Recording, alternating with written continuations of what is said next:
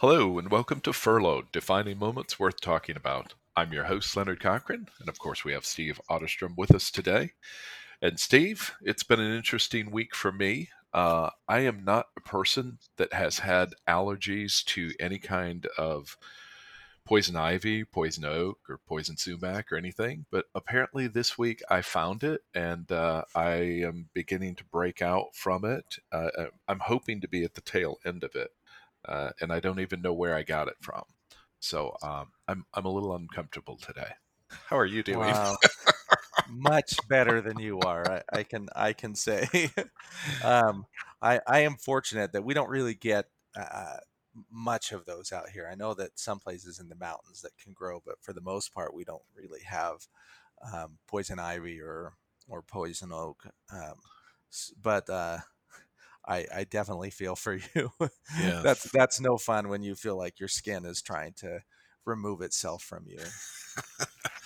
Well, I, I had read, because I, I've touched it before, never had a problem. So it's kind of a fascination to, to uh, uh, like a superpower, I guess, you know. Mm-hmm. But I, I had read as you get older that it, it is likely that you do get, become allergic.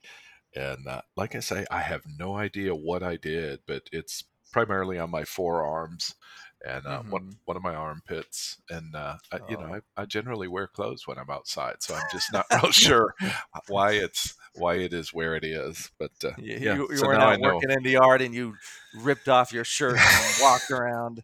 Yeah, no, no, I'm I'm yeah. past that stage in life. Yeah, I never really was in that stage in life. Uh, I, I've always felt that my chest did better covered.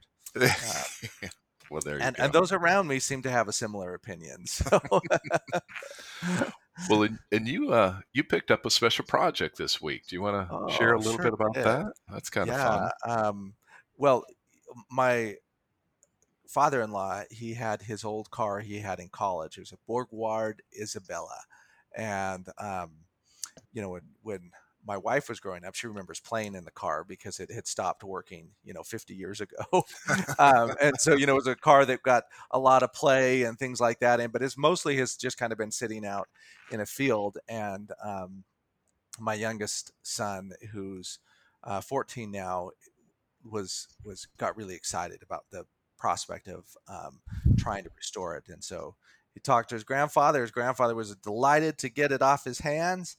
And uh, so now we have an intense project for the next couple of years, maybe longer, yeah, as we yeah. try and restore it. Um, I mean, it's going to be a very uh, relaxed restoration. I know a lot of people, when, when it comes to restoring, especially old cars, there's this idea that you need to keep every um, piece intact. Of course, this car is not in that kind of condition. Mm-hmm. Um, it, right. it really is. We, we can take the body and uh, we can paint it nice and do those things, but then pretty much everything else is not salvageable. The engine actually appears like it might be, but um, you know, it's it's it's going to be um, more of, I guess, a customization than a restoration there uh, when it, it all comes down to it. But no matter what, it's going to be a lot of work, and I, I'm afraid it might actually cost some money too. Yes, well, and I. you know, prior to the show, we were talking, and I, I was not familiar with the vehicle. And you, you said they actually stopped manufacturing them. What was it? nineteen sixty-one Yeah. yeah, nineteen sixty-one They're a German car. Um, and, and, you know, what's interesting is I looked online and I saw a car that looked exactly like ours. I guess there are these lemon races where people find old cars, you know, in barns or wherever, and they get them running and then they race them. I and, see. um, this one, you know, they, they pretty much uh, took it out, put three months of work into it, uh, getting it to start. But, you know, apparently they kind of just poured gasoline in it and it worked. And then, but they had to, you know, change the steering wheel out and things like that. And, um, and re- replace this. The, when you looked inside, it didn't look like a classic car. It just looked like a piece of junk, but yeah. it actually won. Um, it, it, it, it still could get up to one hundred miles an hour. And that was very wow. impressive. Yeah. Um, So I don't know if it'll ever look like this classic car going down the street that people turn their heads at, but it might be one where people still turn their heads because turn it the other way. Yeah, exactly. There you go. Yeah, because just of its condition. bolt a couple lawn chairs inside of it, and you'll be good to go, huh? Yep, yeah, that's pretty much what I'm I'm I'm seeing we'll we'll be doing right now. I don't know if that'll make it roadworthy or if we have to do more, you know, so it has seat belts. But... Yeah, yes, yeah. I'm sure there's a few things. Yeah. Well, Steve, you and I had some great conversations last week, and I know it it led to what we want to talk about today. So let let me go ahead and have you kind of uh, dig back to the roots of our show and why we're talking going to talk about what we are, and I'll I'll allow you to introduce this today, yeah. if you would. Sure. And you know, it's interesting because when when we first started this podcast, and even before we had started it, our goal had been to try and find the moments that define who we are. Um, both of us had, had done a lot of training in a corporate setting, and, and a common um, tactic, I guess, for lack of a better word, when you're working with, with um, corporate people, especially trying to teach them how to become better coaches to their team and mentors, is you talk about who was that person that was influential in your life. And everyone's got a success story. And you hear it, especially we were working primarily with general managers and directors of sales who have been really rather successful in their in their lives. And they talk about someone who entered and mentored them when, you know, other people didn't see uh, their potential.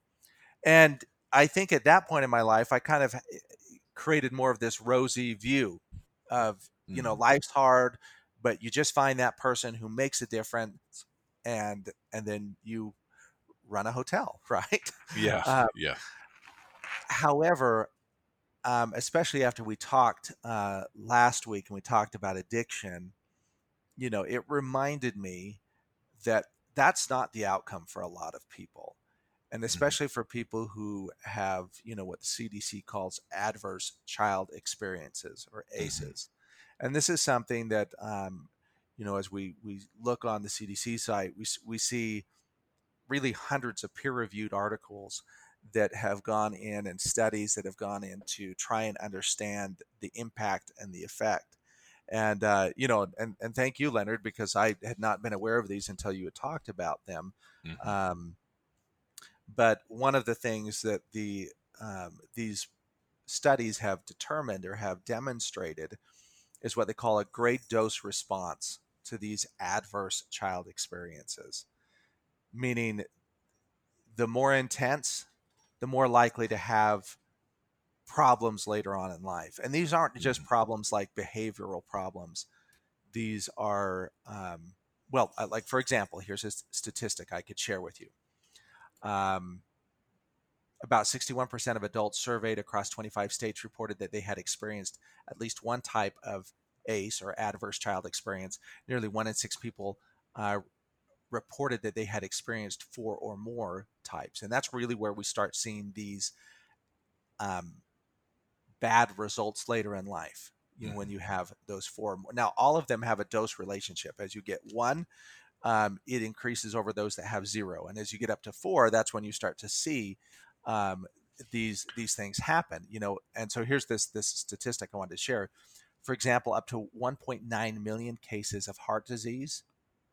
So that that's not a behavioral thing, you know, but one point nine million cases of heart disease and twenty-one million cases of depression could have potentially been avoided by preventing A C Es. Mm. Wow. So when they call it a public health crisis, it's not just, you know, trying to get attention. It actually is affecting public health in ways you wouldn't expect. You know, we've always thought bad behaviors lead bad behaviors, but I don't think many of us have crossed the line into saying if you have bad experiences as, as a child, you are more likely to have heart disease. That hasn't been a, a correlation I've been drawing. Uh, yeah. But I've looked at these studies pretty much all weekend because I got so into it. And uh, it is pretty irrefutable, uh, the evidence. Yeah, let's let's go ahead and... Um, before we dive too deep into all this evidence, let's let's make sure that we kind of clarify a little bit what an adverse childhood experience mm-hmm. is. And I, I'll tell you, uh, Steve, I'm kind of like you, where my interest in this came from. Um, I, I don't know, at some point in time, just kind of reflecting back on life. And you always had that kid, and uh, for me, it's somewhere around those formative years of fourth grade, fifth grade or so, where there was always this kid that stood out as just being a bit of a nuisance in class for some reason. Mm-hmm. And so, you know, you always kind of wonder, well, why was why was the kid so disruptive, or what was going on? And then two, once you have children of your own, you know, the the innocence of their questions, and it's kind of, you know, why would somebody ever get addicted to drugs, or why would somebody want to be a prostitute, or why would somebody do this or that and the other?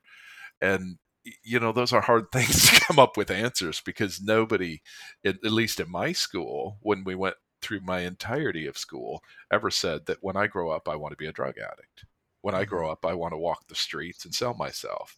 Um, and so it's not that we set out to do these things, but somehow they unfold. And that's what I find so fascinating about adverse childhood experiences is, is some of these experiences lead us to that kind of an end, and we'll we'll talk some more about the end that it leads us to. Uh, but I have a uh, ACE test in front of me here, and so I'm going to go through this relatively quick. Um, but I just want to share it with our audience so they have an idea of what it is. And of course, you can go out and Google it. What's my ACE score? A C E, what's my ACE score? And you can find out all about it. C D C has it, and there's a lot of other helpful sites that have information about it.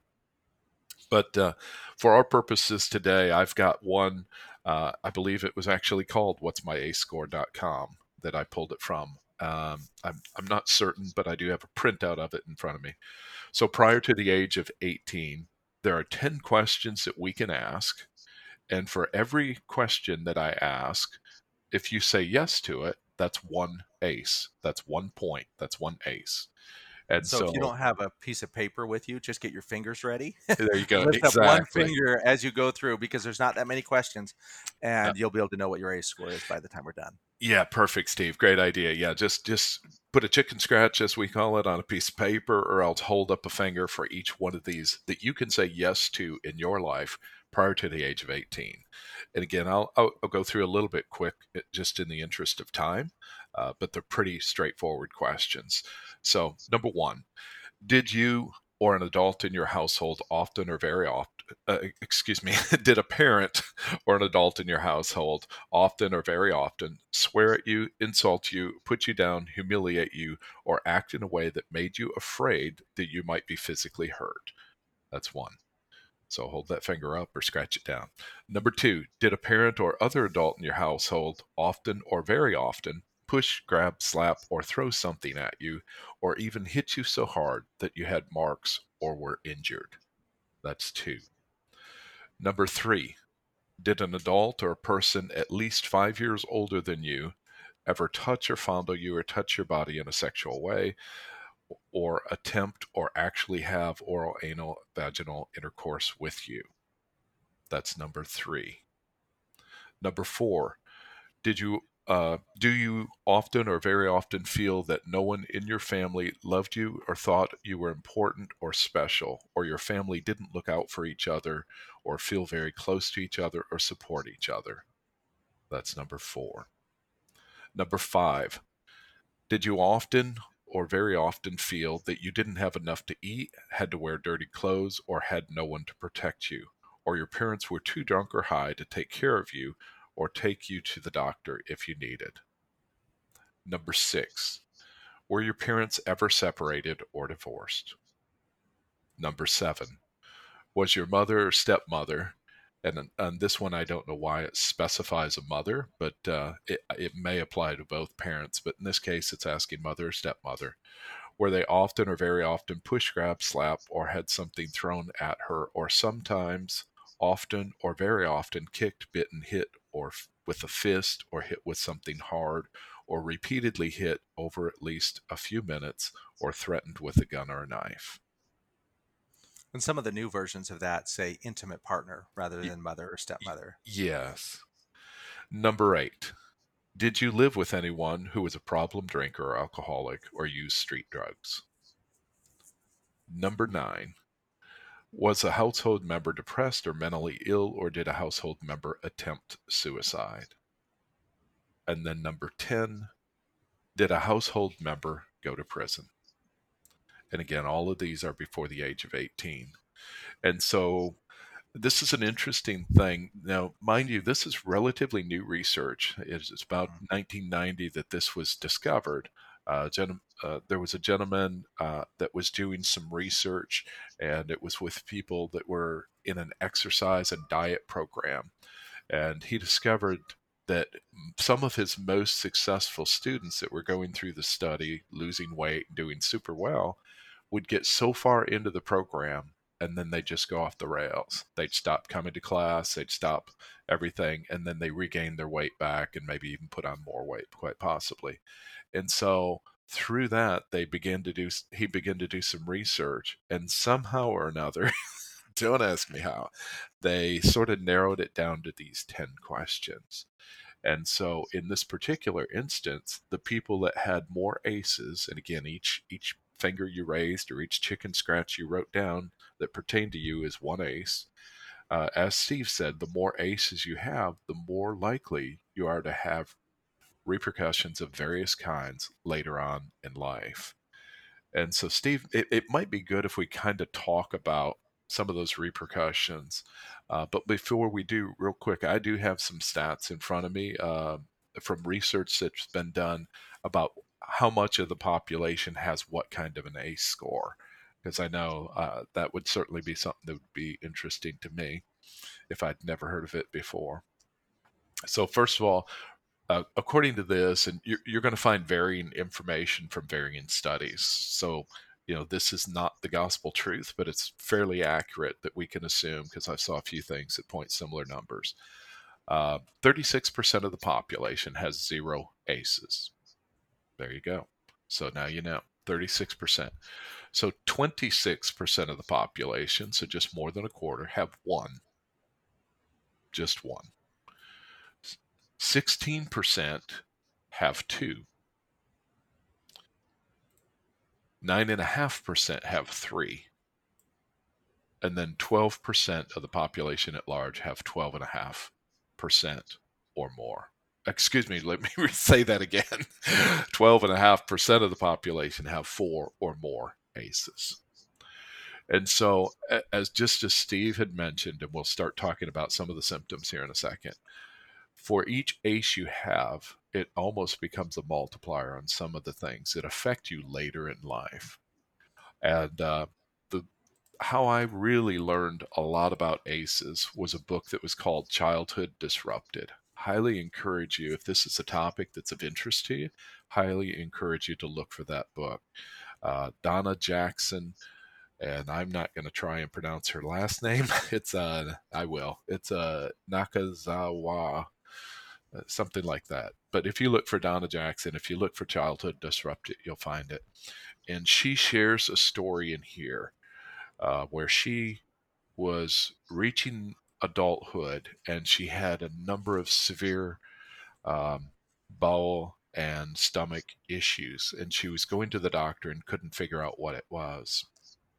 And the story goes, and this is uh, her own account, uh, what happened is the doctor, through asking her questions, finally realized that she was reaching the stage in life that she was almost about to turn the same age as her mother was when her mother died. So why is that significant? Well, let me go back and tell that story real quickly if I could, Steve, and then, sure. then we'll talk about some of the other things. So as a child, her parents were separated, and she was living with her mother, and her mother went to visit her dad at the carpet store uh, he worked at. And of course, you know, carpet stores, big glass front window, door to the back for the private office. And her mother told her to lock the doors, don't let anyone in. And so, you know, just stay in the car. She'd be a minute, but just stay in the car. And so she stayed in the car, and she could see her mother standing in the doorway of the office, apparently arguing with her father. And she sat in the car and waited and waited. And eventually she heard a real loud noise. And when she heard the noise, she looked to the building to see what appeared to be her mother's legs dragging across the ground out of the office doorway. So she didn't see what happened, but it, it didn't look good. Well, you can pretty much guess what happened because you're an adult listening, I'm assuming. Uh, so her father came running out to the car a little bit later, had her unlock the doors and said, "Hey, Mommy wants you to t- go with me. Everything's fine, but you're going to stay with me for a while." And so she, of course, went with her father and did as he said, only to later on realize that her mother was dead. And so this child witnessed essentially the mur- murder of her own mother and went to court and had to testify against her father. So now she has no mother, and now she has no father because he's in the prison system. And then she was moved to an aunt or an uncle. Some family member took her in, and they chose not to talk about the situation again. So you have a child that's somewhere around the age of five or six that witnessed the murder of their parent, that was already dealing with struggles in their own life, that doesn't have the opportunity to talk about the situation, doesn't have a close family member that's willing to allow them to vent or to express their concerns. And so, of course, what happens, that child grows up to an adult, and that pent-up abuse and that pent-up uh, frustration is there, and it ended up causing neurological or stomach problems or different things for her.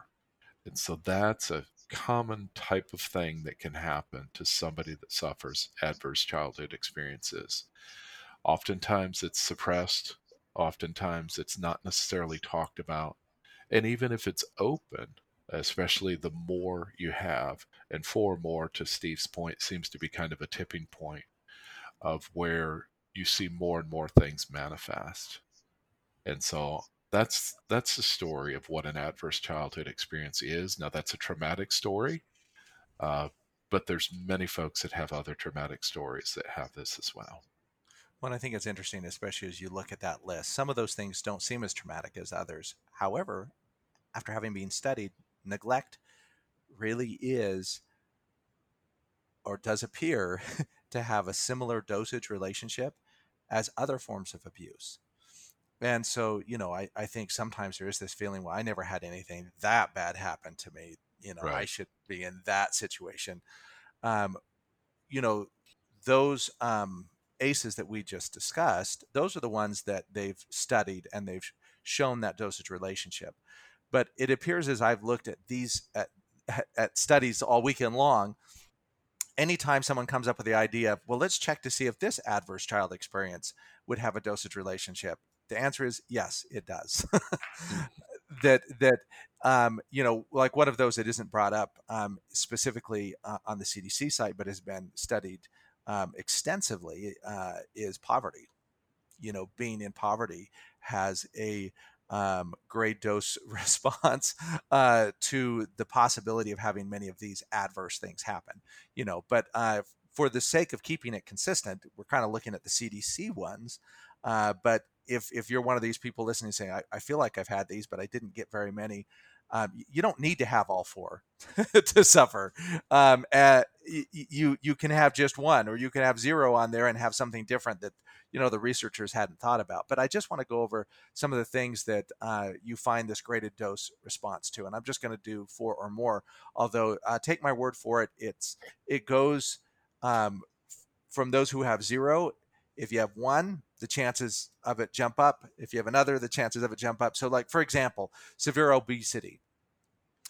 Um, you are, if you have four or more of these A C Es, you're about twice as likely as someone who has none of dealing with severe obesity. Um, having, uh, not doing activity, um, no leisure time, physical activity. Uh, people who uh, have four or more, about twenty-six percent of them uh, aren't being active physically, as opposed to those who have none. That's about eighteen percent. So it's about six percent increase there. Um, two or more weeks of depressed mood in the past year. This one is a huge leap. About fifty percent of people who have four or more will have two or more weeks in a depressed mood during the past year. Uh, so depression is much higher. It's about fifty percent for people who have four or more. It's about fourteen percent for people who have no A C Es.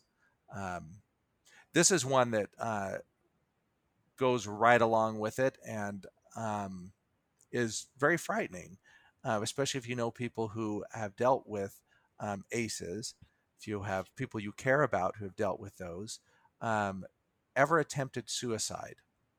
If you have zero, and this is, um, you know, as Leonard and I looked around, this has been studied by a lot of different people. The numbers sometimes shift a little bit, mm. but stay essentially along the same same line within their, their respective margin of errors.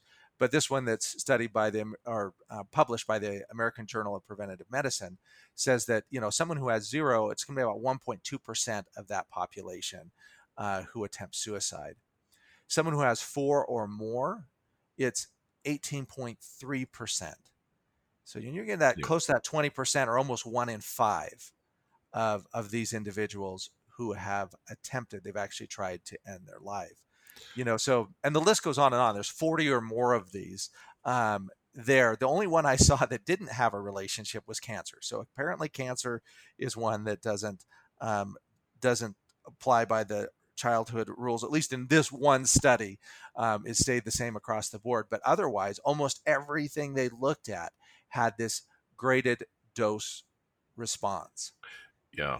And, and Steve, the, uh, the, chart that I'm looking at in front of me, even cancer is uh, almost just, just shy of two times more likely to be wow. in somebody that has an adverse childhood experience. Uh, but I, I want to go back to the suicide real quick, though, because that's that's one of the biggest staggering numbers. Uh, increase in alcoholism uh, and suicide, but suicide by far outweighs the other as far as the largest percentage increase. And so, mm-hmm. as Steve said, if you had four more, Uh, it was your your your information said about seventeen percent. Is that right, Steve? Uh, eighteen point three Eight, eighteen. For people who had attempted suicide. Yeah. And, you know, a lot of this has to do with when the study's done. Sure. That's Sometimes true. You give a, something a little more time and people are a little more open to talk about it, you know. Um, yeah. And so essentially, if it's four more, that's the percentage. And then if it's three, you can almost cut that in half. And then you can take that number for The, for three and cut it in half again for two. And so it, it seems to be that particular one seems to be a multiplier. So for each ACE you have, it seems to increase. And again, we don't know five, six, seven, eight. We just know for four ACEs uh, what that is. Um, yes. And for some of these things, you know, when I look at the zero, you know, and and it still has a percent next to it. There's still people who have these adverse effects, whether or not it was in one of these studied ACEs. It does make me wonder, you know, are the are were they um, some of them subjected to ACEs that we haven't studied yet? Yeah, yeah. You know, and some of the areas affected uh, that show on this chart that I have here in front of me, just for folks that are still kind of trying to wrap your mind around how it can affect you. Uh, broken bones, simple enough as something like that. Uh, C O P D, having a stroke, uh, heart disease. Steve already mentioned. Sexually transmitted diseases, uh, depression, he's already mentioned, diabetes, obesity, drug use, missed work. That's an interesting one too, uh, the amount of work that's missed. Uh, so this particular study I have in front of me says that you are five and a half times more likely to miss fourteen days or more, fourteen days or more if you have four more ACEs. Um, smoking increases, and uh, it's like Steve mentioned, the lack of physical activity. So all of these things are results of what happens to somebody as a child that is outside of their control. They are the victim of whatever has happened.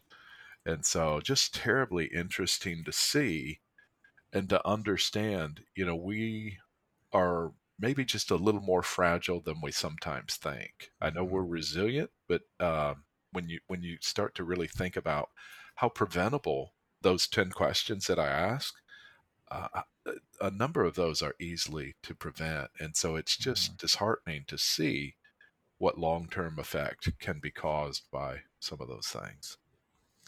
And I need to put in a quick correction because I, I said cancer was not, and I'm looking at this better. It, cancer definitely is. Okay. Yeah. Um, yeah. In fact, the C D C has cancer and diabetes listed amongst its um, seven most prevalent yeah. um, effects.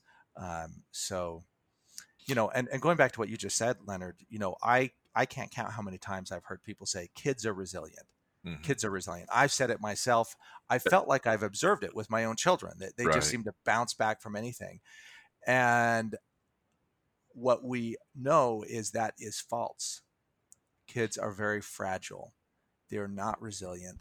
They need to be protected, or yeah. it will hurt them later on in life. You know, that while it may appear that they can get beyond these things, you know, in fact, you know, I'm looking at the, the top seven here for the C D C, and they've got traumatic brain injuries, you know, which you said, fractures and things, you know, depression, anxiety, unintended pregnancies, H I V and S T Ds, uh, cancer, diabetes, alcohol, you brought up, education, income gaps. Um, th- these are not things that we want for our children.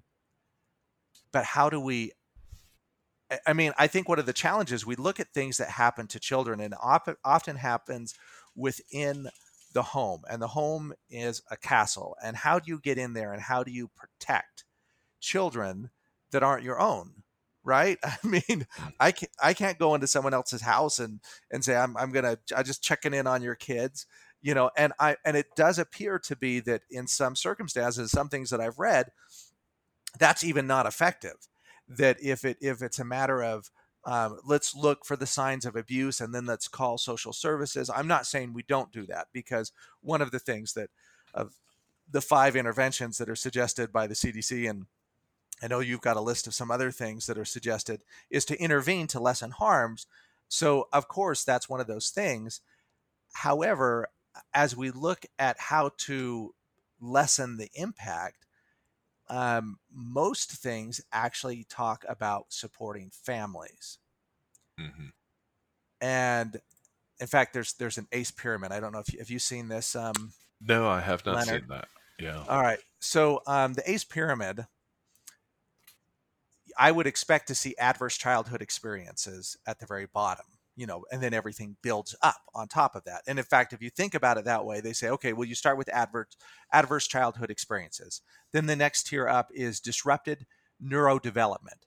Basically what, what um, scientists are hypothesizing here is that when you have an experience, it changes the um, connections in your brain. Those, those synaptic connectors work differently. You've built a neural path Uh, that changes the way they will deal with the world.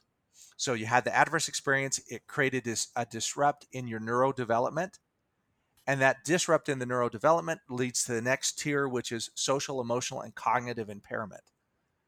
So now there is um, an issue that you're dealing with where socially they're making decisions that may not be the best, or emotionally. So social, emotional, and cognitive impairment occurs because basically this is, I'm not meaning to stigmatize it, but basically a, a type of brain damage that happened. Just like if you got hit on the head, these emotional experiences can also create a sense of brain damage that led to a social, emotional, cognitive impairment, uh, which led to the adoption of uh, health risk behavior. Mm-hmm. So now I'm eating more. I drink a lot of soda, and I'm, you know, I've, I've got, I, I'm making decisions that are health risks, and, and oftentimes the, we try and hit it at that health risk there. Yeah, and those health risks too, oftentimes are just simply co- coping mechanisms for somebody mm-hmm. that's been through that. You know, so um, how, how many Deal times with the emotional pain? Yeah, exactly. I mean, how many times to have you maybe binged on chocolate when you felt depressed, or maybe you know you. you go to something else or whatever. And so it, it, it's just kind of interesting to see that in that pyramid. Yeah. Well, and, and so then the next step up is on that pyramid is disease, disability, and social problems, you know, because mm-hmm. of those um, adoption of health risk behaviors. And then the final cap on it is early death, that the mortality rate for people who have had adverse childhood experiences is much higher, and it happens much earlier. So anyways, I started at adverse childhood experiences. However, the pyramid has two tiers beneath that. And that's really where we have an opportunity to try and nip it in the bud. This is where we really have an opportunity to try and, and protect children, because what I hope anybody listens to this now believes is it is ridiculous. It is stupid. And it should never be said again that children are resilient, because it leads us to believe we don't have to protect them. And so we need to come into these two layers below. So directly below um, adverse childhood experiences are social conditions and local context. Mm. So this is where we, we look at providing familial support, because the behaviors that led to this adverse experience generally are worse when people don't have, when broken people break people. Yeah. And we're all broken to some degree, right? Yeah. And so providing that um, is going to make it less likely it happens. But there's a tier even below social conditions and local context. And um, general embodiment and historical trauma. So this is where we get into um, what at sometimes appears to be like a cultural experience. Mm. Um, you know, this is where we look at things like, and, and I, you know, I'm ashamed to admit it, but I, I, I heard many times as a child growing up, you know, that um, minority communities um, just needed to stop having problems. They needed to just do better. Mm-hmm. And slavery ended um, a long time ago, and it's time to get over it, and it's time to move on. Well, the truth is, you can't just take a group of people and say, who have been traumatized, who have been abused, and who have been um, underprivileged, and just say, stop doing it. It's it's about as effective as someone who's depressed and saying, um, maybe you should try feeling happy. Right. You know, go to someone who's poor and say, oh, you know what? Poverty doesn't seem to work for you. Why don't you try being wealthy? Yeah. You know, that's not the way it works. That's, that's just not the way it works. Historical trauma.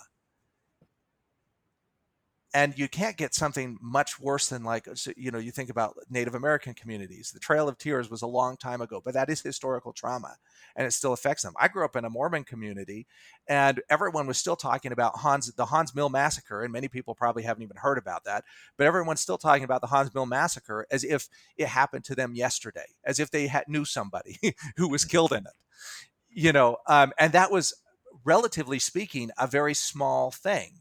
Uh, that affected a very limited group of people, but was um, a historical trauma that we grew up hearing about, uh, that we grew up learning that there were people that wanted to destroy us. Now, now you look at a community of people um, who truly were the subject of lynchings and of, of those types of things. That historical trauma is its own adverse child experience according to, I mean, it it is actually a layer below that.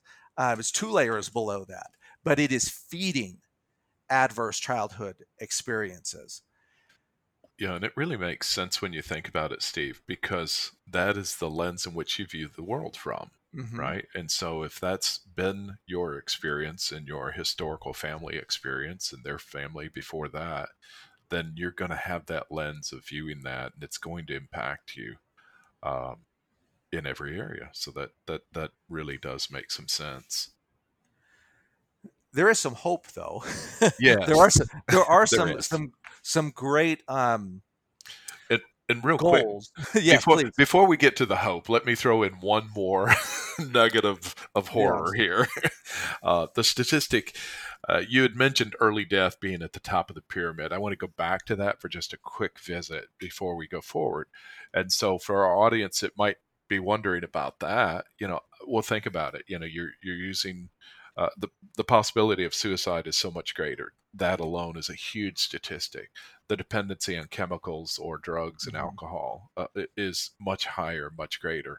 And so you recognize, of course, premature death is going to come as a result of those type of things. Oftentimes, obesity, heart attacks, those type of things are going to cause premature death, and so on. So it really does become something that's quite common for the average age of somebody that has an A C E score to be lower than the general population. And the statistic I have here, uh, for whatever reason, they, they show six plus A C Es. So usually you, we talk about four or more, or at least the, you read about four or more A C Es. But if you have six A C Es or more, you are likely to have a lifespan that is twenty years shorter than somebody that has zero A C Es. So we're talking the difference between eighty and sixty. Mm-hmm. And that's that's just incredible. You know, I, I, you know, number one, sixty is not horribly far away from me. Uh, and then two, you look at the number of folks today that are living in long retirement or working longer, the grandchildren, all, all of those things that you miss out on uh, by having these premature deaths like this. And again, this is averages. So of course, you know, we can account for the fact that somebody's going to die at the age of twenty and somebody else is going to live much longer. But that's just a, a horrible statistic to be faced with, and recognizing ultimately, to your point, Steve, this is preventable. Yeah. And, you know, it's it's interesting, and um, just putting it in the context of what is happening right now. You know, the pandemic looms over everything we do. And um, one of the things that autoimmune deficiencies are, certainly there's a correlation with A C Es and um, and those yes. deficiencies. And we look, and and who are the individuals that are that are dying at a higher rate? They're people from Uh, minority communities, communities who have historically um, been traumatized. And, and we're seeing, you know, in some cases, almost a two to one in, in some areas, uh, a ratio of people who are dying from COVID at this yeah. point. So like we're, we're actually seeing the results of, of, of these, or potentially, I mean, I'm making a, a scientific leap that I don't necessarily have the, yeah. uh, you know, the data to support. It's more of a, a hypothesis based on what I'm seeing, but I, I, I think there's certainly something to be said there. And especially as we look at um, abuse, if, if you look at abuse, abuse is, becomes worse when someone in authority or in a position of power, and almost always that's what abuse is, right? It's a, it's, it's abuse of power. It's somebody using, uh, exercising their power over you in a, in a non-consensual way. Uh, but when someone has actual authority or legitimate authority, and they're, and they're abusing that, um, it, it magnifies the trauma behind it. And I think that's something that's probably worth looking at, especially as we look at that bottom one, historical trauma. For many of the communities who have been most affected by this, Um, you know, I've, I've, I've heard people bring up the statistic of, well, you know, um, police brutality is a very small percentage of people killed, you know, people killed through police brutality, as opposed to people killed in gang fights. And, you know, um, but there is a difference in the trauma that comes on a community when two people in an equal position fight it out and one of them dies, and when one person who is an authority figure comes in and causes that death. And so I think it's important to look at from that historical trauma that's mm. much more intense when someone who should be your protector is the person who is the aggressor. You know, when a parent is the one who is the person who does the sexual abuse, as opposed to a, and I'm not saying that either one is okay, um, but to like a date rape situation. They're both bad. They're both horrible.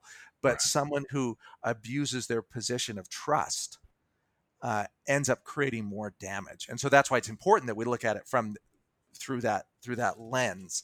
Um, if we're going to try and if we're going to try and fix this cycle, because it really is what it ends up being. It's, this is listed as a pyramid, but it could be looked at as, as a, as a circle, mm-hmm. because it feeds back into itself.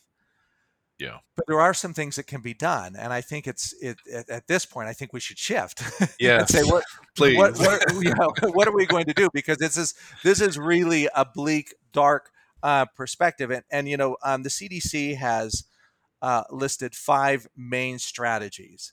And uh, this is not by any means comprehensive. And I think, um, uh, Leonard, you have a list of some things that you can do if you are uh, someone who's been affected by these. But these are things that we're looking at right. really d- diving at the root of it. And the first one they've got on the list is strengthen economic support for families.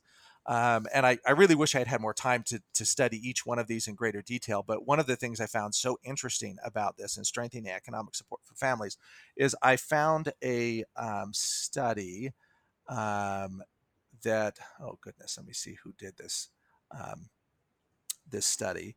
Uh, well, I'll look it up in just a moment. It's here, I promise. Um, that was looking at earned income credit. Yes, I have and, a, a note about that in front of me on that.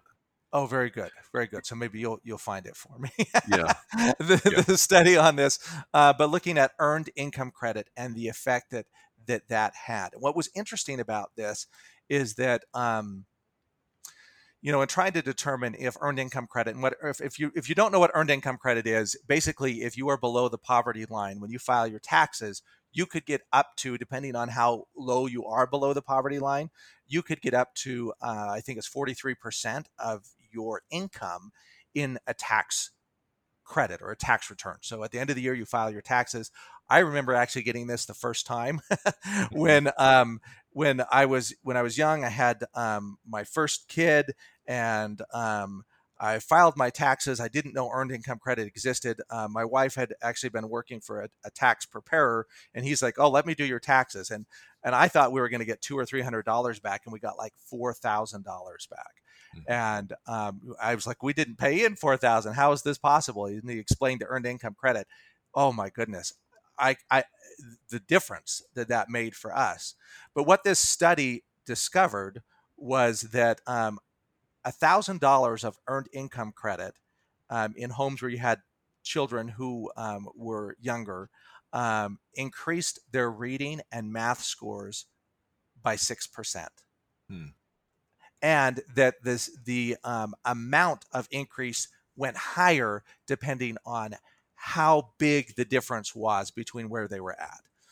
And, you know, the whole concept of this is when you're under financial pressure, it's really hard to be Um, a nurturer to the degree that's needed. Children read the stress, they read the pain, they read those things. And creating an economic environment or economic support, earned income credit is also great because it doesn't tell families how to spend it. Uh, parents have the ability to d- spend it on whatever they need. Um, if it's food, they spend it there. If it's, you know, I remember when we got ours, it was like, oh, we can fix the car, we can do, you know, there were just so many things that uh, this. This four thousand dollars meant us, and it's been many years since I was eligible for earned income credit, but I do remember um, even working in um, in a human resources office for uh, a hotel that had housekeeping, and the housekeepers coming in um, and uh, wanting help with their taxes, which we actually did sometimes have someone that would come in and help them do their tax prep. And um, it was like, this is when we're going to be able to do this. This is when I'm going to pay tuition for my kid that's going to community college. This is where I'm going to, you know, tremendous difference. Economic support for families is the first one listed. And I would argue perhaps one of the most powerful. I don't know if you had anything you wanted to add on that. Yeah, just a quick stat before we move to the next one. Uh, according to the information I have here, earned income credit raises approximately six million people above the poverty line by giving them that credit. And of those six million people, half of them are children. And so that, that shows the impact that it has there. Well, it's interesting because as I was looking it up, I found a lot of articles written by people saying how earned income credit was a bad thing because it encouraged people not to make more money. And I thought, why? This is definitely written by someone who's never not had money because um, yeah. I don't recall ever um, thinking when I qualified for it, oh my goodness, I hope I don't get a promotion. I hope I don't get a raise because I don't want to lose my earned income credit. Right. You know, it, yeah. it, it when when you when you have it and when you work your way out of it. And I say work my way out of it. I didn't do anything special. I just, you know, over time got better jobs and uh, made more money. But uh, but as you come out of it, you you you see it slowly disappear. But as you gain this financial um, competence and ability to do things, you know, uh, my kids were laughing about. Uh, the story I told about one time I went to the store I went to the store that was like across town because we had a coupon for a block of cheese at that store. And I went to go get it. But then um, my wife, Elizabeth, had used the debit card earlier that day and I hadn't realized it. So I didn't have enough money for the block of cheese. And, um, and they're like, Dad, you were poor. And I was thinking, you know what? I was. I didn't realize that. But at the time, it was just like, this was the reality. And the people I lived around, it was the same thing. Like, oh, did you get your coupon for cheese? Mm-hmm. You know, this is, it makes such a difference, and it and it reduces so much stress on families when they can afford to pay for things, you know, when they don't worry about their kids.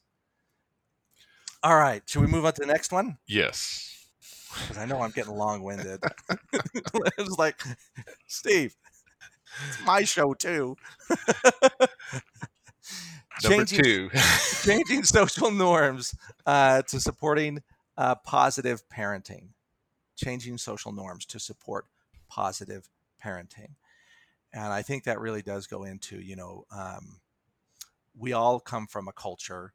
Uh, you know, my culture was very patriarchal. Um, my dad was not, though. Uh, so I had a very different relationship um, with my father than many people around me had with theirs, because, in, you know, for them, many of them, their father was an authority figure. He wasn't someone you cuddled up to at night um, or that you shared your ideas with uh, or that changed diapers or that, you know, um, changing some of those those uh, cultural norms. And uh, Leonard, do you have some ideas on how people can go about doing that?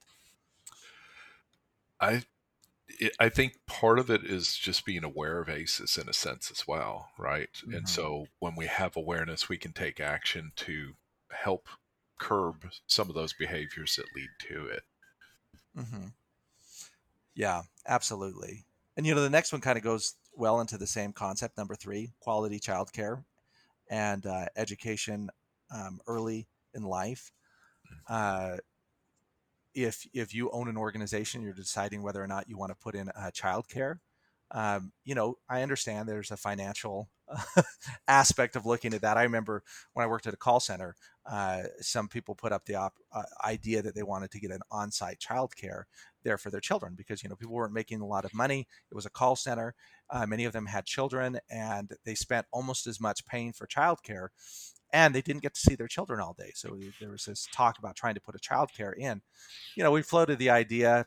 Insurance people looked at it and said, no way, you cannot have a childcare here. And it died on the vine. But what you're really choosing to do when you support child quality childcare is you're choosing to minimize the number of ACEs that people experiencing, and you're you're creating a, a safe environment for children. You know, um, great way to make a difference for society by supporting childcare. Um, Number four is enhancing parenting skills. Uh, did you get your manual when you got your kids? I think that got left somewhere. Yeah. Yeah, that's a tough one. You know, I think about all the classes that were required in high school, and many of them, I don't use the algebra. Um, I, I so much of it is of no use to me right now. Uh, it was not required to take a parenting class. Yet most of us are parents. Yeah. And I just figured I'd know what to do. And so if you don't know what to do, you fall back on what you know, and that's whatever you experienced. Yes. Um, interviewing, or I'm sorry, not interviewing, intervening to lessen harms and prevent risk. And this is where we get to kind of that nine one one issue, that when we see a child who is being abused, that um, we don't turn a blind eye to it, that to the degree possible, we intervene either, you know, what some of the things I, I read about, it wasn't just like call social services. Um, many times intervening is, can I babysit your kids so you guys can get out tonight? Yeah, I was going to say, Steve, you used the term abuse. And so oftentimes when we use that term, we only think physical. Uh, yes. And so it is a matter of, you know, it, does the child need clothing? Does the child need food? Does the child need some love and attention? And so there's other ways that we can intervene uh, beyond just picking up and dialing the phone. You know, that it, it, it we have to put some skin in the game if we're going to yeah. help make some changes there. Well, you know, um, Leonard, you and I are, are both both uh, white guys, and, and I think that's something us white people need to learn is yeah. you can't intervene just by calling and making an anonymous tip. Yeah. If you want to make a difference, stop picking up the phone and start walking out your door. Yeah. Start, yeah. start intervening. And, you know, I certainly can do better in, in that area. You know, the intervening doesn't mean calling someone else to do the work that you don't want to do yourself. Yes. It may mean buying a coat for a child who you see doesn't have one, instead of saying, I saw him go to the bus stop and he didn't have a coat, so I called Child Protective Services. maybe instead buy a coat and give it to them. You know, in fact, I'd like to talk a little bit about the intervening, because I, I had this experience when I was in junior high that, um, you know, I'm one of six kids. My parents did the best they possibly could. Uh, but, you know, there was just one income coming in, and, and we, most of our food, we actually grew ourselves on my grandpa's land. And um, it didn't, wasn't conducive to making lunches. You can't just bring a bottle of peaches with you or some frozen beans uh, to eat. You know, we honestly, most of the time didn't have bread because it was expensive. Mm. To us, it seemed expensive buying bread. You know, uh, that was a treat. Um, and, and sometimes when, when, there was time to make bread, you know, my dad or my mom would make bread, but for the most t- part, we didn't have bread for sandwiches and things. So um, uh, while I don't believe I was malnourished, there were times I didn't have lunches. There were often times I didn't have lunches uh, when I would go to school. I am sure that we would have qualified for um, free lunch, but it was something we never signed up for. So, you know, we get to the lunchroom, I'd see all these other kids eating. And I would, I remember like, trying to pretend that the, the water fountain was like chocolate milk or something. And like, you can, it's an all you can eat. You can drink all the water you want. And I would try and pace myself. Like, so when I was extra hungry, I'd go by the water fountain and get a drink. And um, that changed about partway through the year because of a janitor. And uh, he was, um, oh, probably, I would say uh, in his sixties. Um, large Polynesian man that didn't speak a lot of English, you know, just a few words here and there. And he would go around cleaning the lunchroom.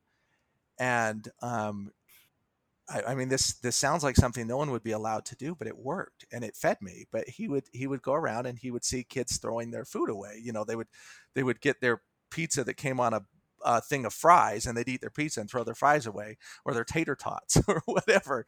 And he'd be like, um, Um, do you mind if I give this to someone? And he would take it and bring it over to me. And now that, that would seem like it was a real embarrassment, but it wasn't, because he was a very large Polynesian man, and nobody felt like they would, would want to tease me about this, because he was such a larger than life individual that people respected, you know. And it's interesting because it goes into that intervention. This was someone who, I don't think he had a lot of money. He couldn't reach into his pocket and um, and pay. There were social programs that were supposed to make sure I was eating lunch. None of those were working. What worked was this janitor that didn't speak a lot of English that just intervened. Yeah. Yeah. Anyways, those are the things that, that we can do to stop A C Es, get them at their root. Yeah. Um, I know we're getting close to the end of time, but do you want to talk a little bit about some things you can do um, to receive help or to treat A C Es that you may be experiencing or yeah. have experienced in the past? Yeah, absolutely. And and we can tell from the stats that that affects so many of the population. So many of us are affected by it. And I really think the great thing about this too is these different things that I'm going to pull from the book Childhood Disrupted. Uh, these can be helpful just to keep us calm during the period that we're in as well. You know, we always kind of come back to the present and try and tie what we're talking about to the present. Well, guess what? COVID's not going away anytime soon. I read the headlines this morning. We're worse off now than we were, according to the headlines. And mm-hmm. so uh, it's important for us to uh, make sure that we're taking care of ourselves here. Some of the items suggested here is just simply write. Journal. You know, a lot of folks do journaling nowadays. It's very therapeutic. Drawing. Uh, we have color therapy nowadays. So drawing, color therapy, those kind of things. Just relax the mind. Um, mindfulness meditation. You know, taking the time to meditate and focus. And so that can help heal our brains. Uh, some of the other items listed here is uh, doing some form of exercise, like a yoga, or doing uh, this mentions Tai Chi, for example. I'm not sure where I can find that in Mississippi, but uh, I'm sure I could find a yoga class and do some stretching exercises. Uh, and, and just having some positive motivation things. Uh, and so this mentions, it, it calls it loving kindness. Um, and, and maybe you've seen the movie Precious, where, you know, she keeps saying these things to herself. um, you know, I am loving, I am kind, I am capable. Those type of things can be therapeutic for us as well. Another item it mentions is forgiveness. Now, I know that's a difficult thing, but when we can forgive folks that have done harm to us, uh, we find that's healing for our bodies and healing for our mind as well. And so it really is important to kind of come full circle and forgive the individuals. And keeping in mind, of course, anytime we talk about forgiveness, you forgiving them doesn't mean they may apologize to you, but it's it's the release of you letting go of it by forgiving them. Uh, so there's a few suggestions there, and there's a lot of other things. Obviously, having yourself surrounded by people you can talk to. We've talked about that many times.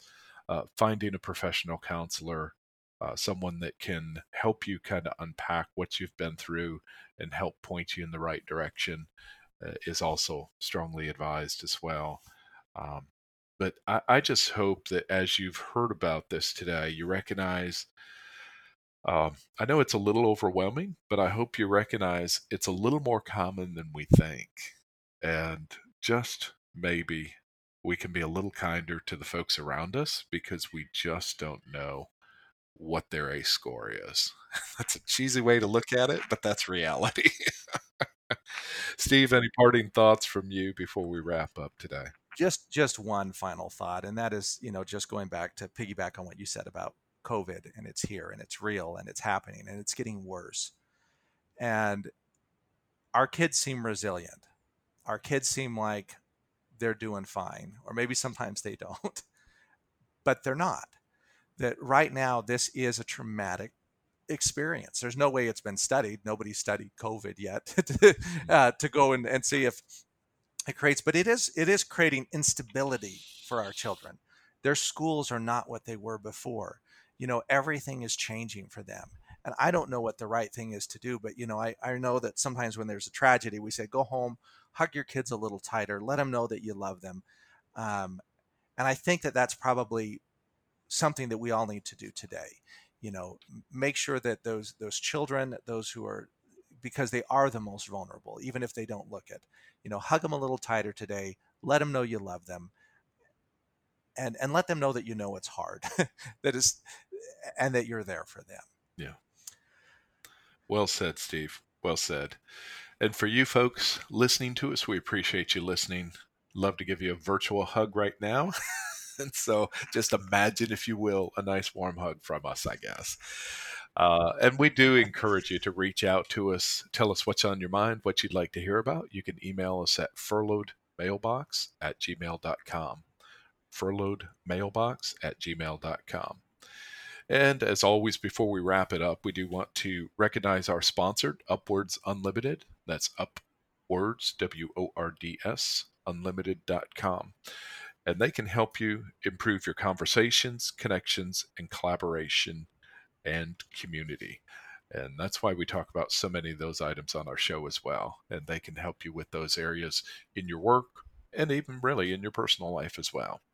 So thank you all for listening to us, and we look forward to talking to you again next week. Bye-bye, everyone.